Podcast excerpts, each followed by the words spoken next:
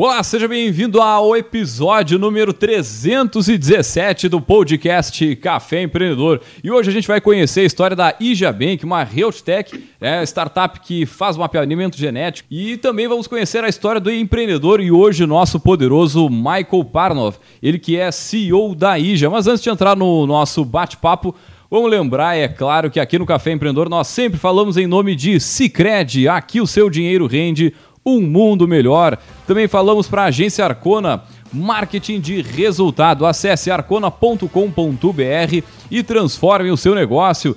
Também falamos para a VG Consultores Associados, consultorias em gestão estratégica de pessoas, além do BPO financeiro. Segurança e qualidade aí na sua tomada de decisão. Acesse o vgassociados.com.br e saiba mais. Muito bem, então, gurizada, para a gente ir para o nosso bate-papo de hoje, eu vou chamar o nosso poderoso, então, para contar um pouco da história da Ígia.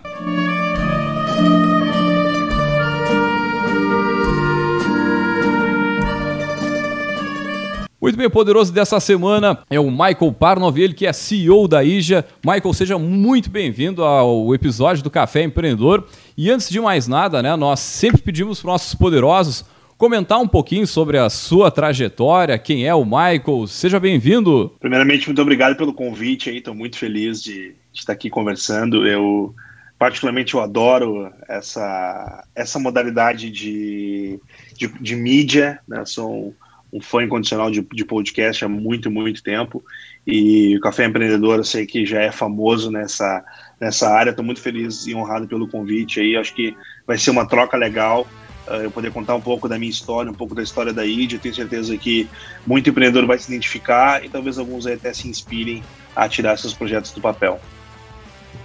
Maravilha, cara. Então, conta para nós aí uh, um pouquinho da tua trajetória, né? Como é, como é, que tu começou, tu chegou a te formar na área? A gente estava falando antes aqui, né, da história dos, dos guris que a gente ainda vai bater um papo nas próximas semanas.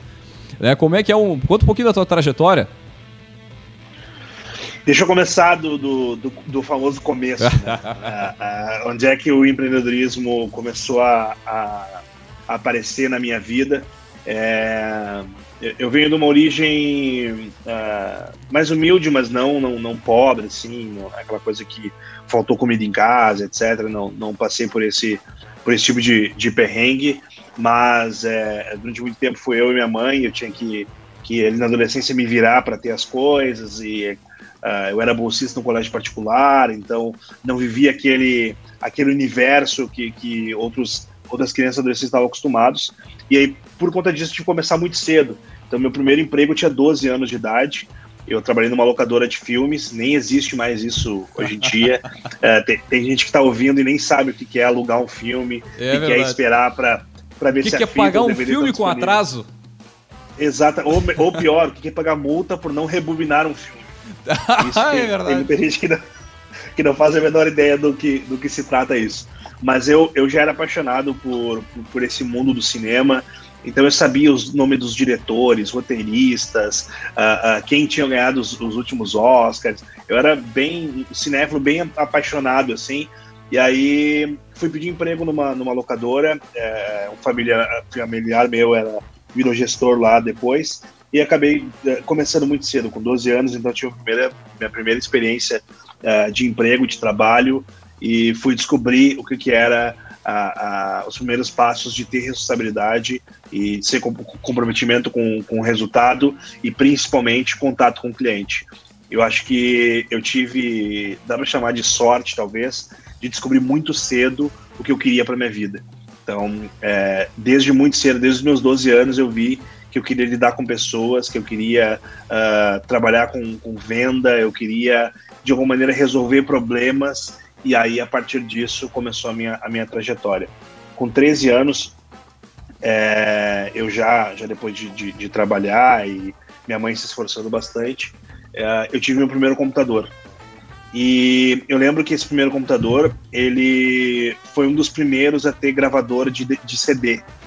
Na época não era tão fácil assim você transferir uma mídia do computador para um, um, um, um CD, não existia pendrive, não existia nem USB na época. E aí eu, eu e meu primo, a gente teve uma ideia, isso com 13 anos, né? Eu e meu primo, a gente teve uma ideia, pô, uh, uh, só que seria legal da gente fazer? Seria legal se a gente pudesse pegar uh, uma música de cada artista e montar uma coletânea para as pessoas. Porque às vezes queria ouvir, uh, tu gostava muito do artista, lá de uma música determinada, eu comprava o CD daquele artista e tu ouvia uma ou duas músicas e o restante das músicas eram completamente descartadas. Então, é muito bizarro a gente pensar nisso hoje, porque é, a gente é, tão acostumado com Spotify, YouTube, etc. Mas na época não tinha o que fazer. Ou você pegava uma fita cassete e gravava no rádio, e aí durante a, durante a música, no auge da música, tinha aquela entrada do Continental. e a gente não, ficava com aquele registro para sempre. eu sou desse tempo aí, cara. Sou desse tempo. eu, eu também sou muito, muito fiz isso, muito fiz isso. Exato. Eu, eu, queria ouvir, eu não queria ouvir só um artista, eu queria ouvir vários artistas. E a gente teve a brilhante ideia de gravar coletâneas de músicas. Então era, era baixar, e aí sim, óbvio, com 13 anos, em 2003, a gente não tinha a menor noção de, de LGPD ou então não, de, não. Do, do, que, que era ilegal ou não. Então, obviamente, era um CD pirata, né? A gente não tinha a menor noção de direitos autorais, etc. Mas ali, eu acho que foi importante para alguns aprendizados que hoje, ligando, olhando para trás, eu consigo ligar os pontos, né? como diz o Steve Jobs no, no famoso discurso de, de Stanford. E aí a gente começou com esse negócio. O que acontecia? Às vezes, para baixar uma música, levava a noite inteira, porque, Sim. como era internet de escada, a gente só podia usar a internet depois da meia-noite. Então eu ia lá meia-noite, botava a música a baixar, eu acordava antes das seis da manhã, porque depois disso já começava a contar mais de um pulso, era uma uhum. confusão lá na internet de escada. Cara, eu me lembro que eu levei eu uns três meses para baixar toda, todos os CDs do Metallica na, naquela época. Cara, era, é. Era muito foda, cara. E aí tu ficava a noite inteira bem... baixando o som, chegava no outro dia, tu ia ouvir, aquela porcaria tava com problema, assim, tava com uns cortes no Esse... meio. Esse é o ponto. Às vezes tu ia ouvir e não era a música que tu queria. Alguém tinha renomeado para ter bastante download e era é. uma música qualquer. Ou tava corrompida, ou o áudio era ruim e aí tu perdia uma noite inteira. Então você imagina, para fazer um, um, um, CD de 10 músicas, às vezes a gente levava 15 dias para conseguir baixar as músicas. E aí, eu acho que o, o, primeiro ponto é a questão do timing. Né? A gente tem uma boa ideia. Talvez se uhum. a gente tivesse insistido um pouco mais, a gente teria criado o primeiro Spotify, ou o primeiro YouTube Music, Deezer e etc porque hoje em dia é muito fácil a gente pensar dessa maneira. Mas quando não existia, né, que é de onde vem a inovação, aquilo era, era, um mercado muito. E a gente começou a receber vários pedidos. A gente ia nos lugares, comentava, né, jantas de família, amigos dos nossos pais e tal. E dizia, ah, a gente, a gente tem um negócio, etc e tal, e chamava muita atenção. Só que a gente conseguia entregar dois, três CDs por mês. Então a gente viu, esse negócio não, tem, muito artesanal. tem como. não tem como, é muito artesanal. Então, assim, imagina, para dividir entre dois ainda. Ah, não. Tá então era, era uma margem absurda, porque sei lá, o CD custava 50 centavos, a gente vendia 10, 15 reais um, um CD, e não tinha, obviamente, não tinha questão, não, a gente não, sabia de margem de contribuição, custo da luz, etc. A gente sabia que o CD custava 50 centavos e a gente vendia 10, 15 reais, então a margem era muito boa. Só que, assim, mesmo em 2003, que, que a moeda não, não era tão desvalorizada, 30, 40 reais por mês para dividir por dois para investir Sim. no negócio não era, não era nada mas foi um, um empresário importante porque ali eu acho que eu comecei a desenvolver a questão do olhar para as oportunidades. Né? Uh, tem um livro que eu gosto muito que é Oportunidades Disfarçadas. E, e ali eu comecei a pegar a paixão por resolver problemas. E eu acho que isso fez eu trilhar o caminho do empreendedorismo, que é essa paixão por resolver problemas. Depois eu fui fazer estágio, fui trabalhar em alguns outros lugares, mas uh, eu trabalhei na primeira agência de e-mail marketing do Brasil, que depois uh, fazia administração de redes sociais. E a primeira rede que a gente administrou foi o Orkut, que está voltando agora, inclusive. Era uma Porra, comunidade lá. Então, atendia clientes como Petrobras, Embraer, Gerdau, eram clientes gigantescos assim, nessa, uhum. nessa agência. E lá foi a primeira, o primeiro contato que eu tive com vendas. Até então eu não sabia, eu não sabia vender, e eu não sabia que eu já era um vendedor. Eu tinha tido contato com atendimento ao público na locadora, eu gostava muito daquilo, mas vender era bem, era bem diferente. E eu comecei a ter, ter esse contato com vendas, mas assim, eu passei por uma série de empresas, né? mas, mas uma série mesmo de empresas. Eu fui, eu trabalhei nessa empresa de, de meu marketing, eu trabalhei no grupo Caras, eu trabalhei com, com aqueles uh, tipo tipo peixe urbano uhum. de compra coletiva, trabalhei um dia numa empresa dessas. Eu fui, meu primeiro emprego de carteira assinada foi como atendente da de call center da NET. E recebi muita reclamação, muita gente me xingou, muita gente xingou minha mãe nesse nesse, nesse trabalho. assim, é, eu era atendente da, da, da, parte de reclamações da, da NET. Ali. Nossa senhora! É, passei por. Passei Inteligência por emocional ali já foi. É. Não, total. Assim, não podia Fez um xingar curso ali, uma, volta, né? uma pós-graduação. Um intensivo. É, um intensivo, um MBA em inteligência emocional, assim. Então, eu acho, mas eu acho que todas essas, essas experiências vão ajudando a gente a, vão ajudando a construir quem nós somos. Eu fui assessor de um deputado, para ter uma ideia do, do, quanto de coisas que eu já fiz assim, ao longo dessa, desses 20 anos que eu tô, que eu tô no mercado de, de trabalho. Eu tenho 32 anos, desde os 12 que eu, que eu trabalho. É, então, eu tô há 20 anos, então eu fiz muita coisa. E ali nos no, no meus 20, 21 anos, uh, quando eu decidi que, de fato, uh, na, na, verdade 19 anos, eu, não, eu quero, eu quero uma carreira corporativa. Então, o que eu, te, uh, eu falei no início, né, que eu tive a sorte de muito cedo descobrir o que eu queria. Uhum. E desde muito cedo eu sabia que eu queria ser empresário. Eu sabia, cara, eu quero ser empresário, eu quero ter minha empresa, eu quero poder ajudar as pessoas, eu quero mudar o mundo. Eu sempre tive essa, esse brilho assim dentro de mim. E, mas eu sabia que com, com o, conhecimento, o pouco conhecimento que eu tinha, a, a, o recurso financeiro que era totalmente zero, seria muito difícil eu ter uma empresa ali com 19, 20 anos. Meus amigos não estavam nessa mesma vibe que eu, então era mais difícil achar pessoas que, que quisessem conversar sobre isso. E eu fui para a carreira corporativa. E aí eu acho que foi uma decisão muito acertada, porque eu aprendi muito. E logo depois que eu saí dessa agência de, de e-mail marketing, eu fui trabalhar na Apple. Uhum. Eu trabalhei dois anos na Apple e era Apple mesmo, assim. Não, eu trabalhei também na iPlace, trabalhei em alguns canais, mas eu trabalhei na Apple. Eu pude viver e respirar a experiência Apple. Eu, eu recebi um e-mail do Steve Jobs de 2010, não eu, mas o, o, todos os funcionários, sim. quando a Apple passou a Microsoft em valor de mercado. Uh, então, foi um aprendizado gigantesco uh, trabalhar numa multinacional como a Apple e eu acho que muito do que a gente vê na IDIA, da preocupação com design, a experiência do cliente, uh, do quanto os detalhes importam, vem dessa escola que eu, que eu tive de aprendizado sobre o que, que é atender a necessidade do cliente. E da Apple eu fui para a Dell, uma outra escola gigantesca, assim.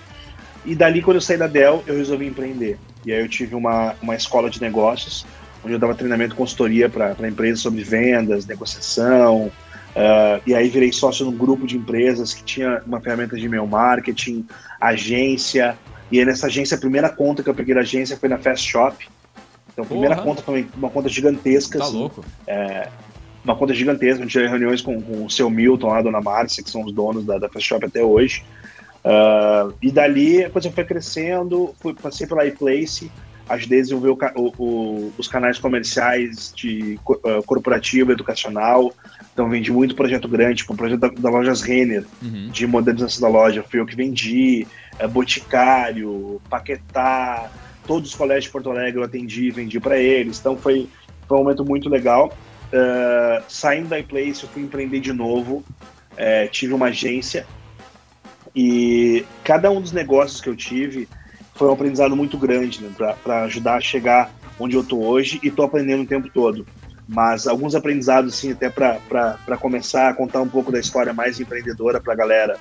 É, na, quando eu estava na, quando eu tinha escola de negócio, a gente virou sócio de um grupo, é, eu confiava muito nos meus sócios e e não fazia gestão nenhuma, não estava preocupado em nada com a empresa e deixei a coisa rolar muito e acabou que a empresa quebrou de um dia para o outro, porque ninguém estava olhando para o caixa uhum. e etc. A empresa quebrou, eu tive que voltar ao mercado de trabalho.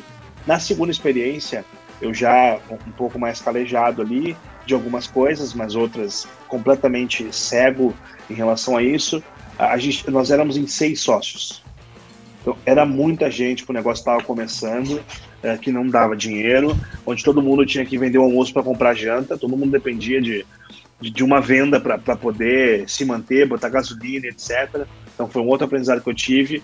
Vendi essa agência para uma empresa e aí a gente montou uma, uma, uma in-house. Aí eu fui ser sócio um e-commerce de colchão da, da companhia de sono. Foi um outro aprendizado gigantesco, foi aprender como criar um e-commerce, foi estudar muito a fundo sobre marketing digital, gestão de mídias sociais, tráfego pago, isso era em 2015, 2016. Uh, dali eu tive um cachorro quente que eu queria tornar, eu queria tornar a primeira franquia mundial conhecida de cachorro quente, que não tem nenhuma. Se olhar, tem de hambúrguer, tem de sanduíche, tem de pizza, mas cachorro quente não tem nenhuma rede mundial conhecida. Eu queria fazer a primeira e eu fui sócio do Big Ducks, que é um, um cachorro quente gourmet que tinha na zona sul de, de Porto Alegre ali. Mesma coisa, estresse com sócio. Foi a primeira vez que eu tive contato com a entrada de investidor externo. Uhum. E aí pude perceber como que era diferente a relação entre os sócios que criaram o um negócio, os sócios entrantes e os investidores. E depois dali eu fui dar algumas consultorias de, de negócio, inovação, que eu já estava muito ligado. E apareceu a oportunidade de eu trabalhar na General Electric, na GE, uhum. uh, como executivo, voltar ao mercado corporativo. E isso eu tinha 26 para 27 anos. E eu vi, cara, é, eu, eu sou da teoria, Leandro, que eu acho que a gente tem tempo. Né? Muita gente diz que a vida passa rápido, que a gente não tem tempo. Eu acho o contrário, eu acho que a gente tem tempo, a gente só aloca mal ele investe pouco, investe muito mal o nosso tempo. E eu comecei a pensar, falei, cara, eu sou, sou novo pra caramba, eu sei do meu sonho, eu sei da minha condição, eu não, não eu nunca tive grana para empreender, eu não me formei, eu larguei a faculdade porque a, a, a, rotina que eu tinha na empresa que eu estava, mais a faculdade, era extremamente desgastante, muito, muito desgastante. Não era a faculdade que eu queria fazer, era a faculdade que eu podia pagar, e aí isso foi me tirando tesão e eu fui vendo outras formas de estudar e me qualificar. Fui para a GE, trabalhei na GE um bom tempo e ali eu pude conhecer uh, os bastidores do mercado de saúde. Conheci muito médico, muito hospital. Uh, foi uma experiência legal eu sair de Porto Alegre, fui morar em Ribeirão Preto, interior de São oh. Paulo, fui morar sozinho. Então foi um, um, um aprendizado e um amadurecimento muito grande para mim, assim. Uh, depois fui morar em São Paulo e aí me apaixonei por, por São Paulo, por morar em São Paulo, pela, pelo ritmo da cidade, pela facilidade de fazer negócios. Me apaixonei por, pelo ambiente São Paulo em si. E aí, em uma das, uma das visitas a um dos key accounts da GE, uh, era um médico futurista, um cara extremamente visionário, que tinha ido para o Vale do Silício. E eu perguntei para ele o que, que ele tinha ido fazer no Vale do Silício. E ele me falou: "Ah, cara, eu fui eu fui entender esse mundo novo e fui maturar uma ideia minha". Eu falei, ah, que ideia é essa? Não, eu, eu queria criar uma, uma fintech, uma carteira digital para as pessoas que, que não têm condições de juntar o dinheiro da coparticipação para que elas possam terem um dinheiro guardado. Eu, putz, legal isso. Eu fui estudar mais a fundo uhum. o mercado de planos de saúde, como é que funcionava a realidade brasileira em relação a isso. Comecei a conversar com os meus clientes, né, médicos, hospitais e clínicas sobre esse mercado. E aí eu vi uma oportunidade gigantesca, Leandro.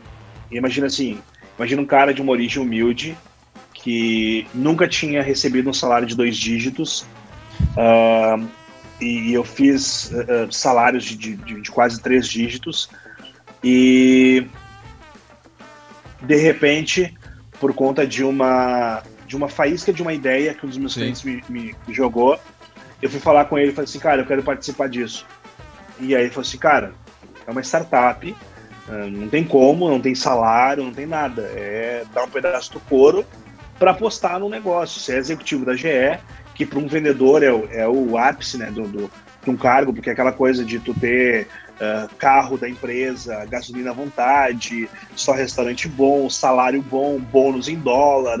É assim, ah, é, é, um mundo. É, é, um, é uma rica de uma posição, né, cara? Pô, é. é tá exatamente. Assim, é, é, eu acho que todo vendedor deseja uma posição dessas, como executivo de uma multinacional como é a GE, que é, putz, uhum. a empresa do Thomas Edison, 300 mil funcionários.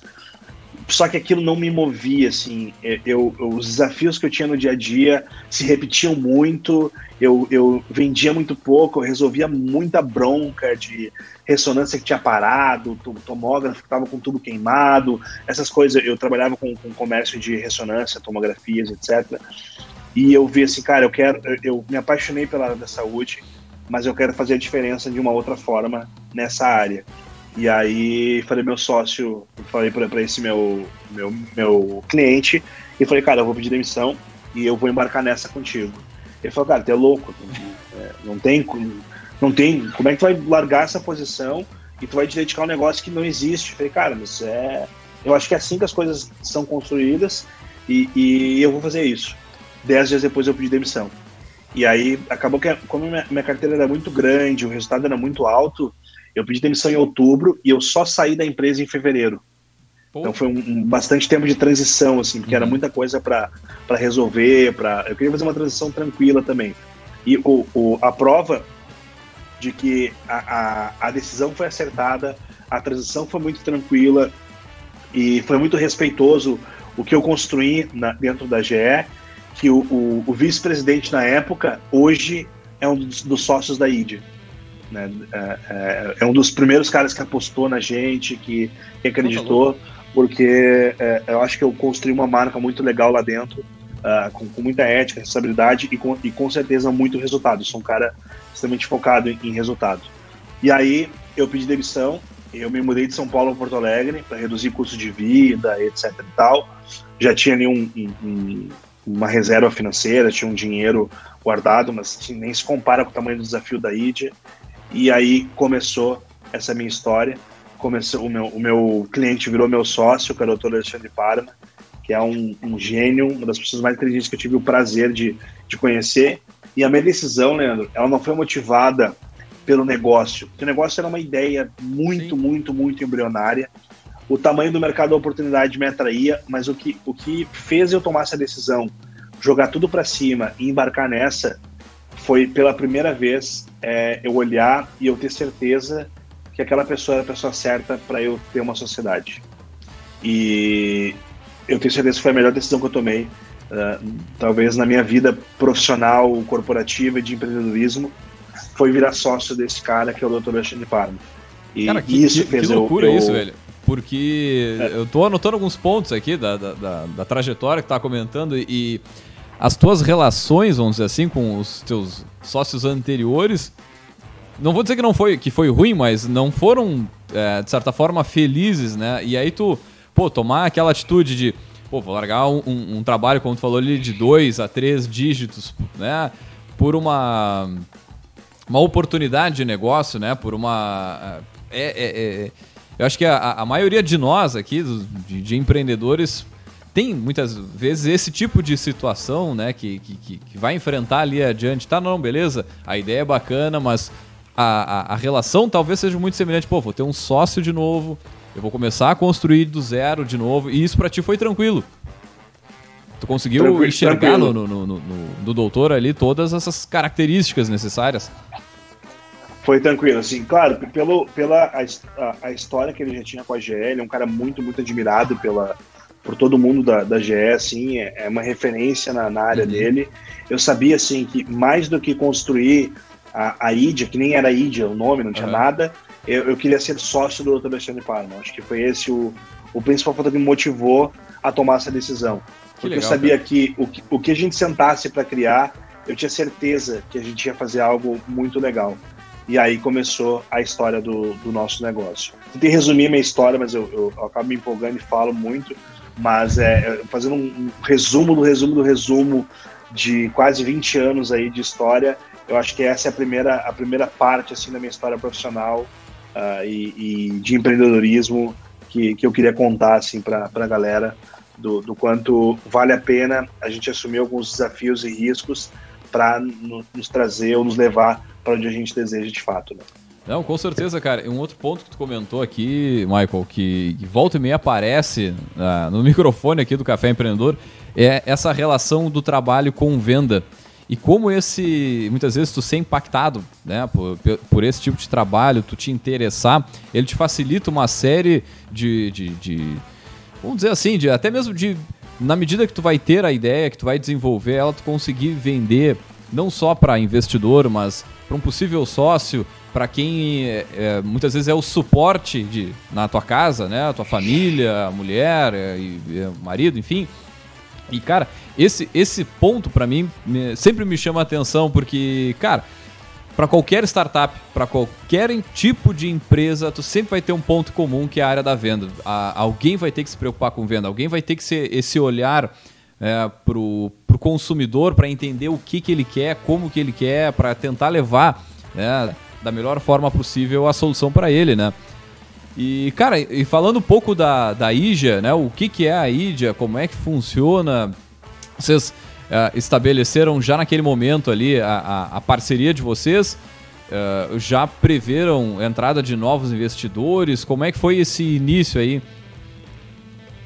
Então, uh, só uh, complementando a, a, tua primeira fala, eu acho assim, eu, eu defendo que todos somos vendedores. Né? Independente se tu é um programador, uhum. se tu é do administrativo, se tu é do financeiro, todos somos vendedores. Porque em algum momento tu vai ter que negociar alguma coisa.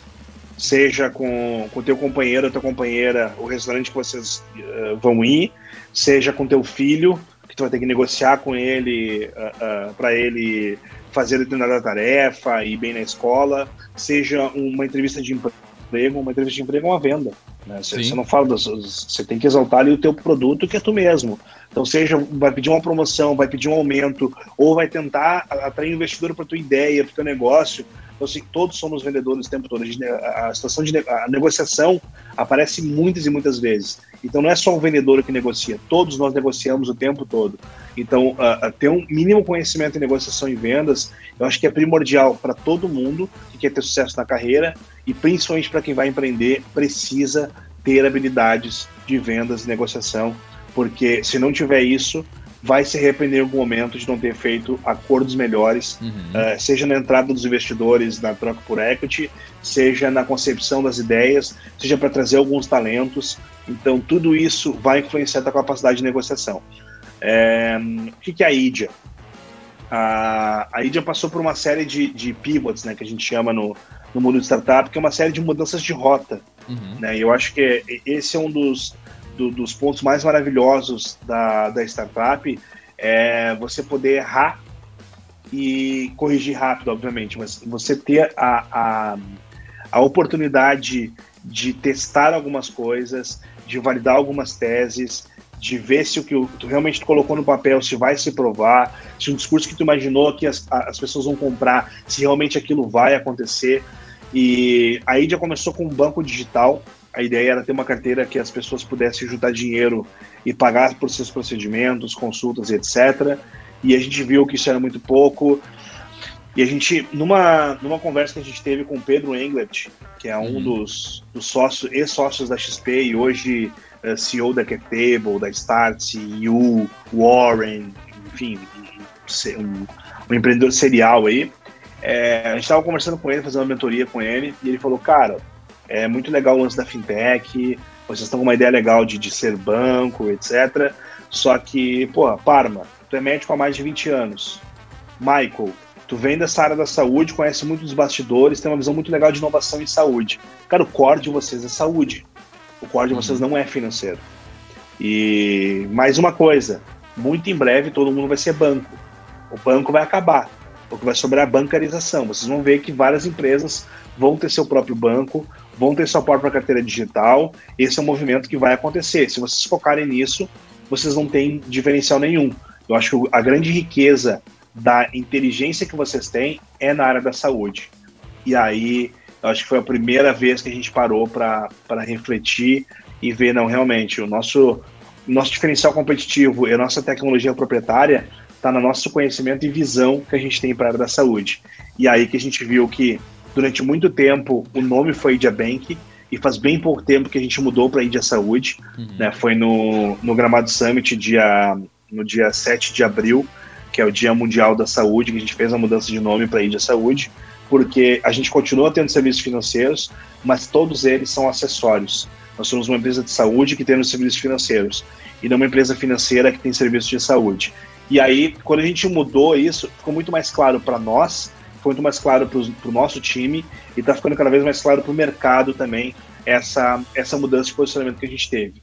A IDIA é um hub de soluções de saúde, focado em pessoas que não têm plano de saúde no primeiro momento, uh, ah, para ajudar, seja tu organizar os teus exames num lugar que tu possa organizar ele por nome, data que foi feito, médico que pediu, então tem um prontuário eletrônico inteligente no nosso aplicativo. Para ter autoconhecimento sobre a tua saúde, tem questionários. A gente criou uma série de questionários que mapeiam cinco saúdes: saúde mental, saúde nutricional, qualidade do sono, saúde financeira e saúde física. Cada resposta desse questionário, elas têm um score. E esse score eles têm um peso e montam um score, né? E esse score de saúde é a primeira noção que tu tem sobre saúde preventiva. Porque a nossa missão é fazer as pessoas viverem mais. E para as pessoas, e para as pessoas viverem mais, elas precisam cuidar da saúde delas da maneira diferente como elas vêm cuidando. Hoje, as pessoas só lembram de cuidar da saúde quando elas têm um problema. Uhum. Né? Eu perguntei para quem tem plano de saúde e uma palavra, o que significa ter plano de saúde? A maioria respondeu segurança. Ou seja, as pessoas não compram plano de saúde pensando em cuidar da saúde. As pessoas compram de saúde pensando o seguinte: quando eu ficar doente, eu vou ter uma solução para me atender na minha doença. Então eu brinco, na verdade, que a gente compra não é um plano de saúde, é um consórcio de doença. A gente compra porque a gente compra um plano de saúde, a gente não cuida da saúde, vai pagando ele e fica esperando ser contemplado pela doença grave se, no futuro. Se der uma merda, aí... eu tenho aquilo lá. Eu recorro lá pro, pro plano e tá tudo certo. Não vou morrer. Exatamente. Na, na, na fila Exatamente. do SUS ou enfim. Exatamente é. isso. E eu brinco, eu brinco isso. A, a, até uma afirmação que eu, que eu faço é: a maioria das pessoas não tem medo de ficar doente. Não tem medo. Quem tem medo de ficar doente cuida da saúde. Uhum. Se as pessoas tivessem medo de ficar doente, elas cuidariam da saúde. O que as pessoas têm medo de verdade é não ter dinheiro para bancar o seu tratamento. Então, o plano de saúde não é um produto de saúde, é um produto financeiro. E eu acho que é esse o grande problema da relação que o brasileiro criou com a sua própria saúde. O brasileiro acha que saúde ela está no consultório, ela está no hospital, ela está numa clínica. Quando na verdade saúde ela está na tua cozinha, ela está nas tuas relações, ela está no, no, no, conteúdo que tu consome, tudo isso é saúde. E a gente tem um conceito muito deturpado do que é saúde. E a IDIA nasceu para mudar essa relação que as pessoas têm com a sua própria saúde. E os questionários é o primeiro passo para o autoconhecimento, que é a primeira etapa de saúde preventiva. Então, por exemplo, tem alguns amigos meus que eu pergunto, sabe como é que é o teu sono? Eles, não, meu sono é maravilhoso, eu durmo 8 horas por noite. E eu faço algumas perguntas. Legal, tu, tu, sabe aquele aparelhinho da net no teu quarto? Tu dorme com a luz dele ligada? Ah, sim, eu desligo o aparelho e fica aí a luzinha vermelha. Então, a médio e longo prazo, essa luzinha vai te prejudicar.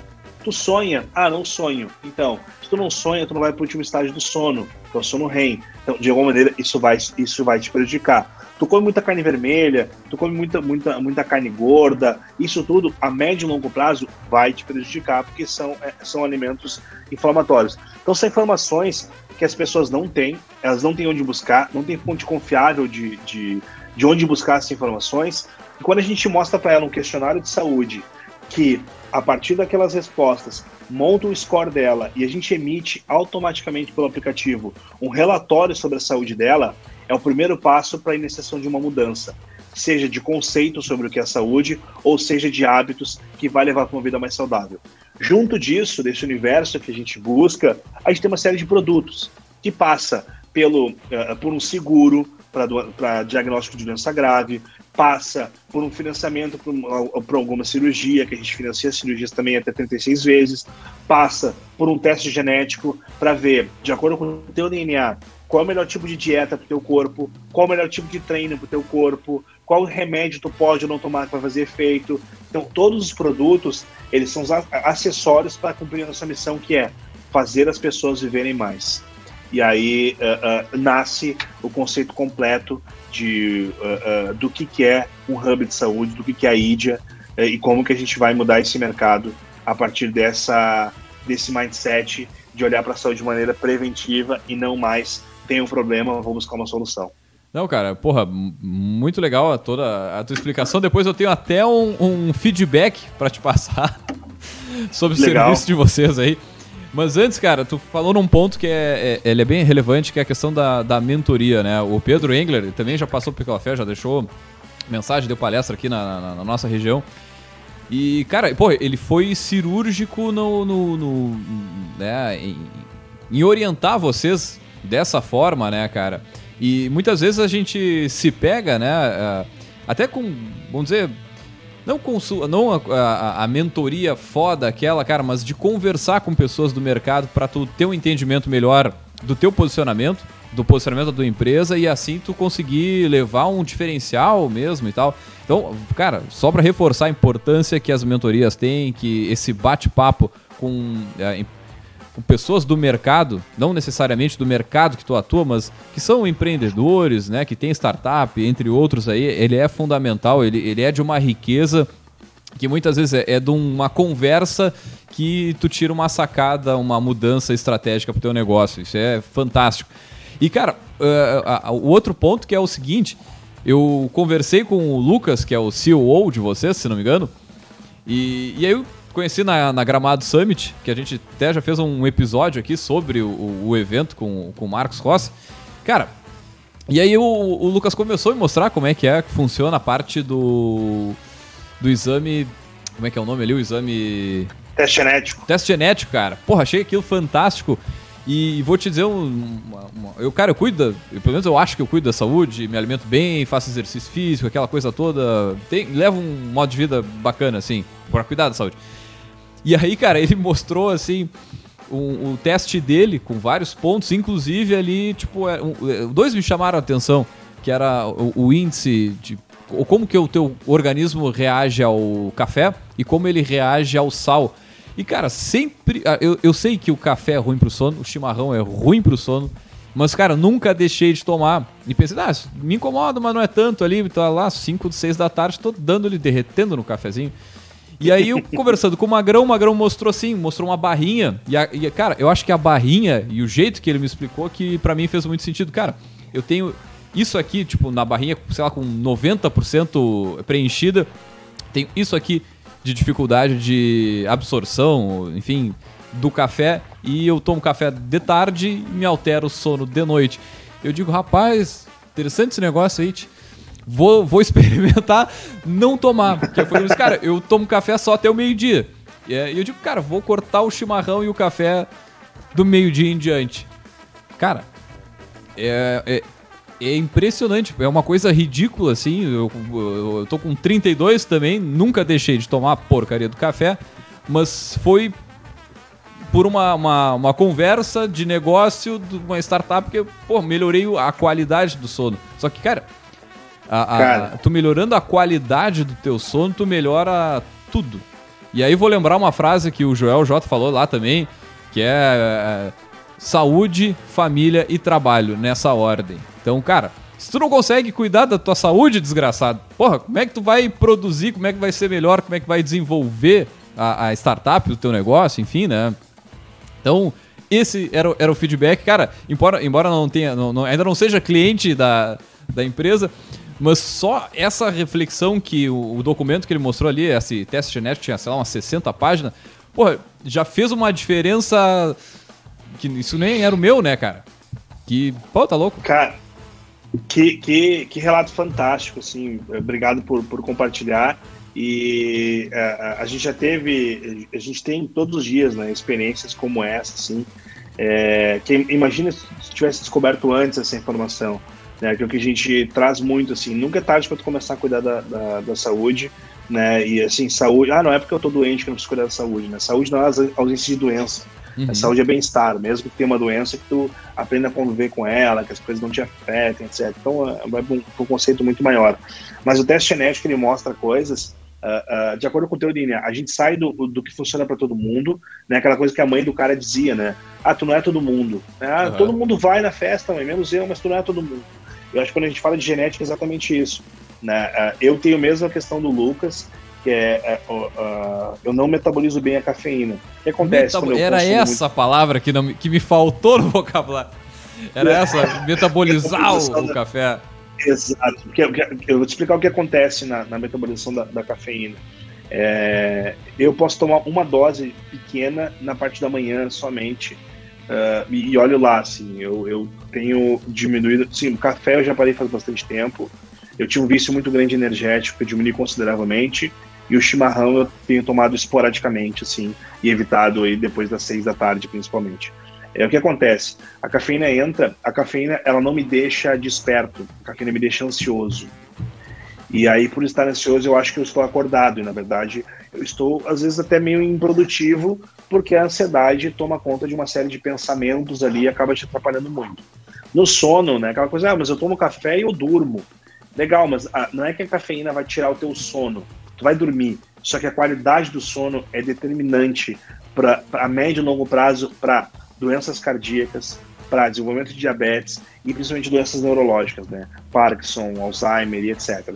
Então, a cafeína, quando a gente não é um bom metabolizador de cafeína, uhum. o nosso corpo não sabe o que fazer com aquela, com aquela substância e ela fica mais tempo no teu sangue. Ela demora mais tempo a, a, a, a ser eliminada e fica ali atuando.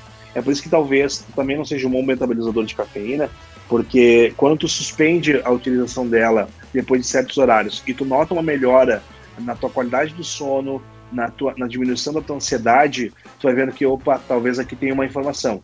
Como que a, a, a, o mercado hoje descobre isso? Tentativa e erro. Né? Passa um período, está muito ansioso, ah, tenta diminuir a cafeína, Sim. tenta cortar o chimarrão. Quando a gente faz um teste genético, a gente chama de saúde de precisão, né? ou medicina personalizada. A gente vai direto na fonte da informação, que é o teu DNA. E essa da cafeína é um, um dos pontos que a gente mostra no teste. A gente mostra, por exemplo, o que é melhor para a tua gestão do peso. Se é melhor a intensificação de exercício, se é melhor focar no sono regular. Então tem umas, como tu falou, são 60 páginas no nosso laudo. E a gente não entrega só o laudo. Todo e qualquer cliente que compre o teste conosco, ele recebe uma, uma consulta ou com o nutricionista, ou com o nutrólogo, ou com o médico. É uma consulta de interpretação desse laudo. Ele te explica ponto por ponto por que, que tu reage daquela maneira a determinada substância, qual melhor a dieta mais adequada para o teu corpo, qual o exercício mais adequado para o teu corpo e por aí vai. Então, isso tudo vai nos levar para uma outra etapa de saúde, Leandro, que é hoje o nosso foco está muito na saúde preventiva.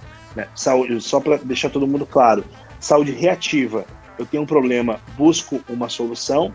Saúde preventiva, eu estou me cuidando para não ter um não ter um problema no futuro. Uhum. E tem uma outra etapa de saúde que é a saúde preditiva. Que é, é, é, e a, a, as duas fontes principais de informação para a saúde preditiva é dados e tecnologia. Então, a partir dos dados que a gente obtém dos nossos clientes, a gente vai conseguir, vai conseguir predizer o que pode vir a acontecer com ele no futuro. Então, no teste genético, por exemplo, a gente descobre que o Leandro tem uma predisposição genética a ter uma doença de fígado. A gente vai para os exames de sangue que ele faz conosco também, e está no aplicativo armazenado. A gente vê que os marcadores de fígado, que são TGO e TGP, eles estão elevados nos dois últimos check-ups. Quando a gente vai nos questionários que tu respondeu lá via aplicativo, a gente vê, pô, o cara é um cara que consome muita carne vermelha, tá com MC uhum. elevado, come carne gorda e etc, bebe pra caramba que, que, que essa, a, a, essas informações isoladas elas já dão um bom panorama.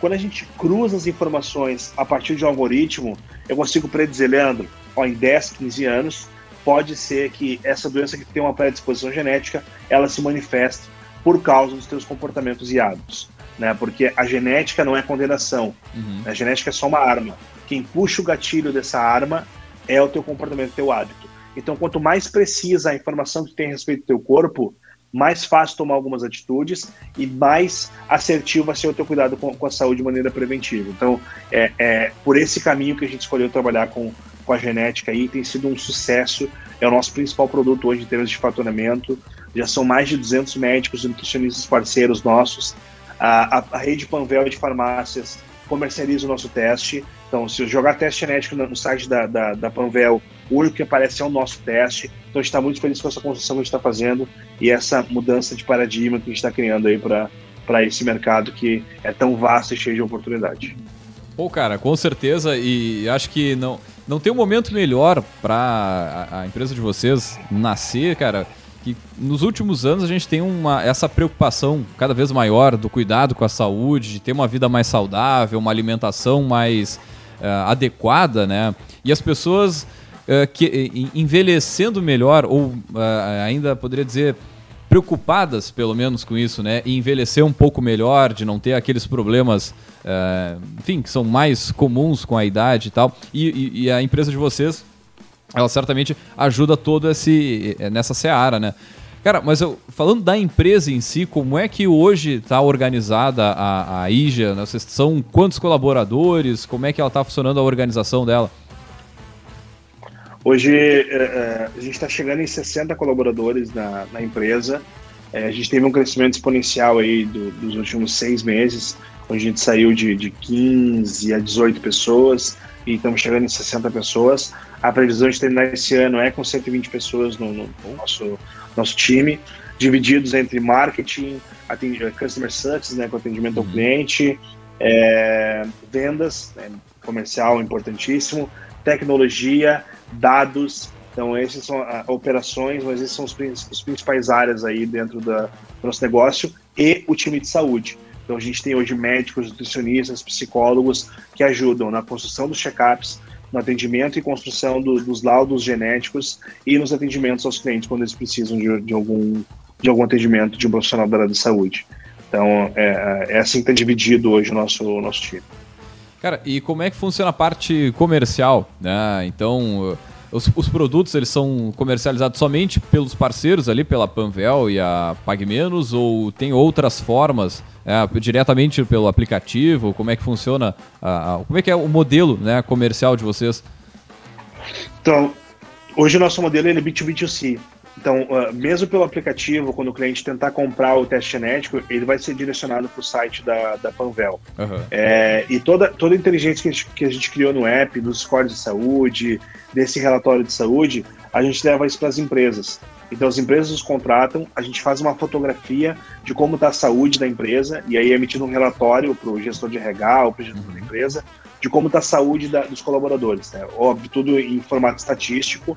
A gente tem uma, uma um compliance LGPD muito, muito forte para contra vazamento de dados, sim, etc. Sim. Então, de maneira estatística, a gente mostra, olha, o score de saúde mental da tua empresa ele é de 60 pontos, né, de 100 pontos uh, possíveis. Ah, por quê? Não, 30% do teu quadro está com risco de ter um burnout nos próximos meses. A gente consegue mapear isso. Já, já te dá um timing assim, né? Em Exato, 90 então... dias alguém vai. Exato. que massa, cara, nosso, que massa. O nosso relatório consegue mostrar isso. O nosso modelo de negócio hoje ele é B2B2C. Uhum. Então, os produtos que a gente tem, a gente comercializa ou através de parceiros, como a Panvel, Sim. ou através dos nutricionistas. Então, a gente tem uma rede de nutris, nutrólogos, endócrinos que vendem o nosso teste no, no, no consultório ou indicam o nosso teste, enfim, os nutricionistas principalmente. Uh, ou então, através das empresas, para esse trabalho de, de inteligência de dados para que a gente possa mapear a saúde de maneira preventiva e aí, consequentemente, aumentar a produtividade, reduzir o absenteísmo e também reduzir, reduzir a sinistralidade do plano de saúde, que aumenta muito o custo. Então, hoje o nosso modelo de negócio ele é esse. Nosso time comercial está concentrado no atendimento aos médicos, aos hospitais e às empresas que têm interesse em trabalhar com o nosso produto. Pô, que bacana, cara. É um modelo de negócio um pouquinho diferente, né? Do que a gente está acostumado a, a, acompanhar no café aqui. E o legal é que tu leva uma outra solução, ou melhor, a, a, uma solução. É... Tá, o, o, plano de saúde ele é importante, como tu falou lá no início, é uma segurança, se, é, é o vá que. Tá, se eu tiver um negócio, eu vou, vou correr pro plano e tal.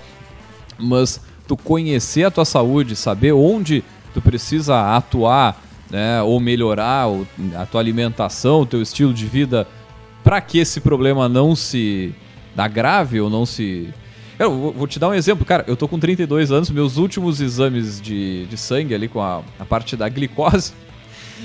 Cara, eu tô sempre batendo ali no 97, 98, 99. Eu tô, eu tô quase ali entrando na, no, no, no dia. Quase, quase pré-diabético. Né? Cara, mas com 32, então, embora não tenha feito.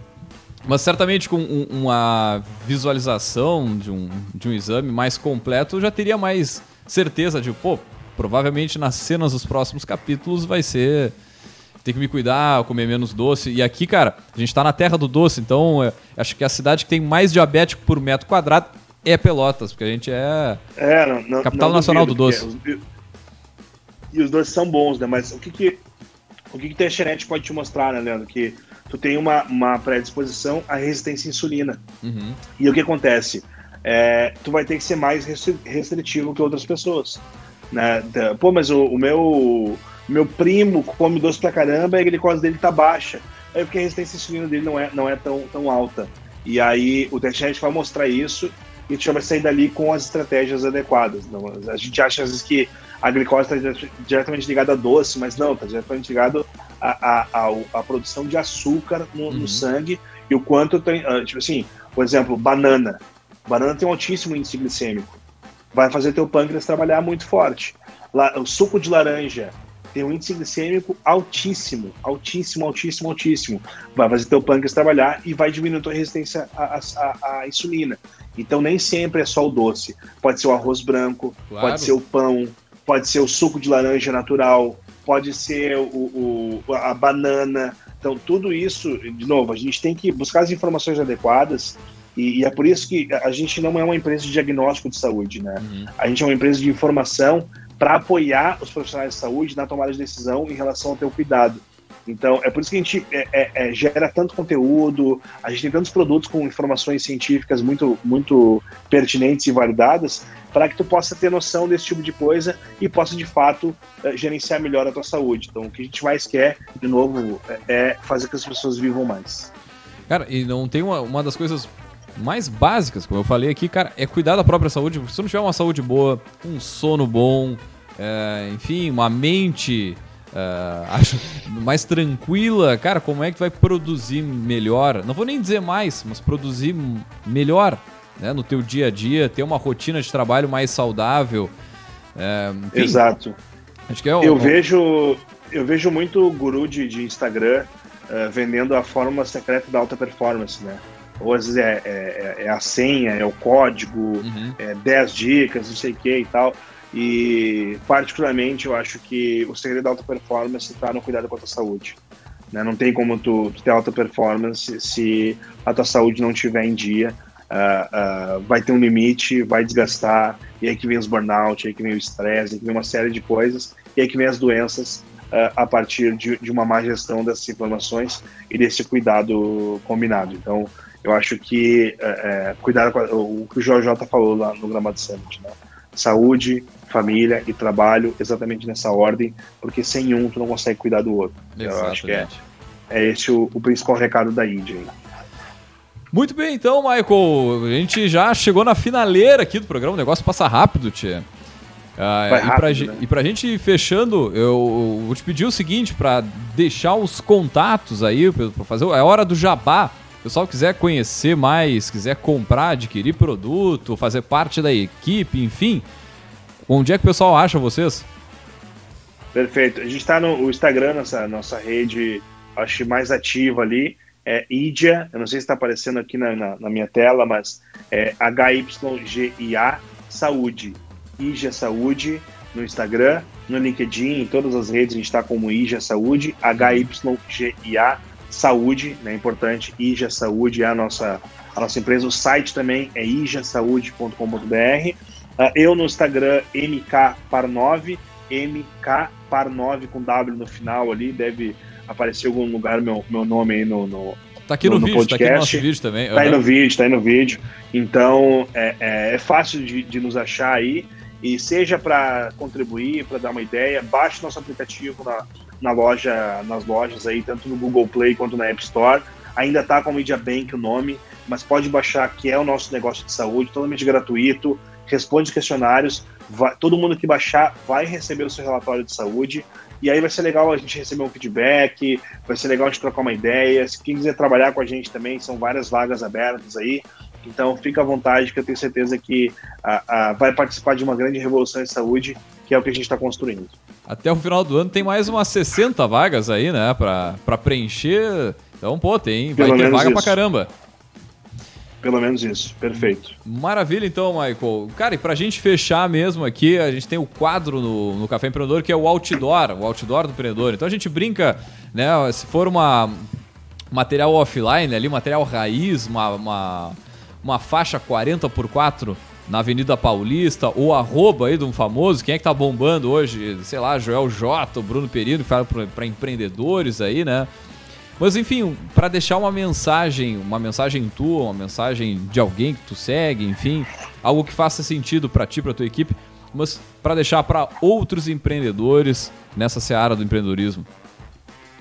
Eu tenho, eu tenho algumas frases, alguns mantras, assim, eu tenho alguns rituais que eu, que eu faço bastante, mas eu tenho em específico, não vai aparecer aqui, mas eu tenho uma frase tatuada aqui no meu, no meu braço que diz o seguinte: Stay hungry, stay foolish. É uma frase famosa de um discurso do Steve Jobs em, em Stanford, que eu acho que o que eu fiz lá com Pedro Englert, o que eu faço com todos os meus mentores, é que a gente comentou ali um, um pouquinho, é a gente sempre se colocar na condição de aprendiz. É, a gente sempre ser um bom ouvinte, a gente sempre manter a humildade, porque é muito fácil o ego uh, se transformar em arrogância e isso nos atrapalhar no mundo dos negócios, do empreendedorismo. Às vezes a gente está tão convicto, convicto na nossa tese, acho que o nosso negócio é tão maravilhoso, que a gente está disposto a ouvir alguém que está de fora, que tem uma outra visão, uma outra vivência, e é por isso que eu, eu tatuei isso no meu braço para eu ler todos os dias, que é Stay Hungry, Stay Foolish, é mantenha-se faminto, mantenha-se tolo. Então, eu estou sempre com fome de aprender e fome de conhecimento, e ao mesmo tempo que eu, quanto mais eu aprendo, mais eu, eu, eu estudo, mais eu, eu vejo novas, novas coisas, mais eu vejo que eu tenho que aprender cada vez mais. Eu tenho que me colocar sempre na condição de aprendiz e manter a humildade. Eu acho que isso me trouxe até aqui. Eu tenho certeza que vai me ajudar a chegar onde eu quero. Então, uma dica ou uma frase, um, um, se eu pudesse fazer um outdoor para eu olhar todos os dias, eu escreveria isso: Stay hungry, stay foolish. Muito bem, baita frase. Porra, muito significativo, cara. Muito bom, muito bom mesmo. Muito bem, então, Michael, agradecer a tua participação aqui no café, em compartilhar a tua história, a história da Ija. Pô, para nós foi muito bacana, para os nossos ouvintes também. E já fica o convite, em outra oportunidade, a gente bater um papo, né, conversar sobre outro ponto aí, sobre as startups. E vamos lembrar, é claro que aqui também no café nós sempre temos o patrocínio e a força de Cicred. Aqui o seu dinheiro rende um mundo melhor. Também falamos para a agência Arcona, marketing de resultado. Acesse o arcona.com.br e transforme o seu negócio. Também falamos aí para VG Consultores Associados. Segurança e qualidade na sua tomada de decisão. Acesse vgassociados.com.br e saiba mais.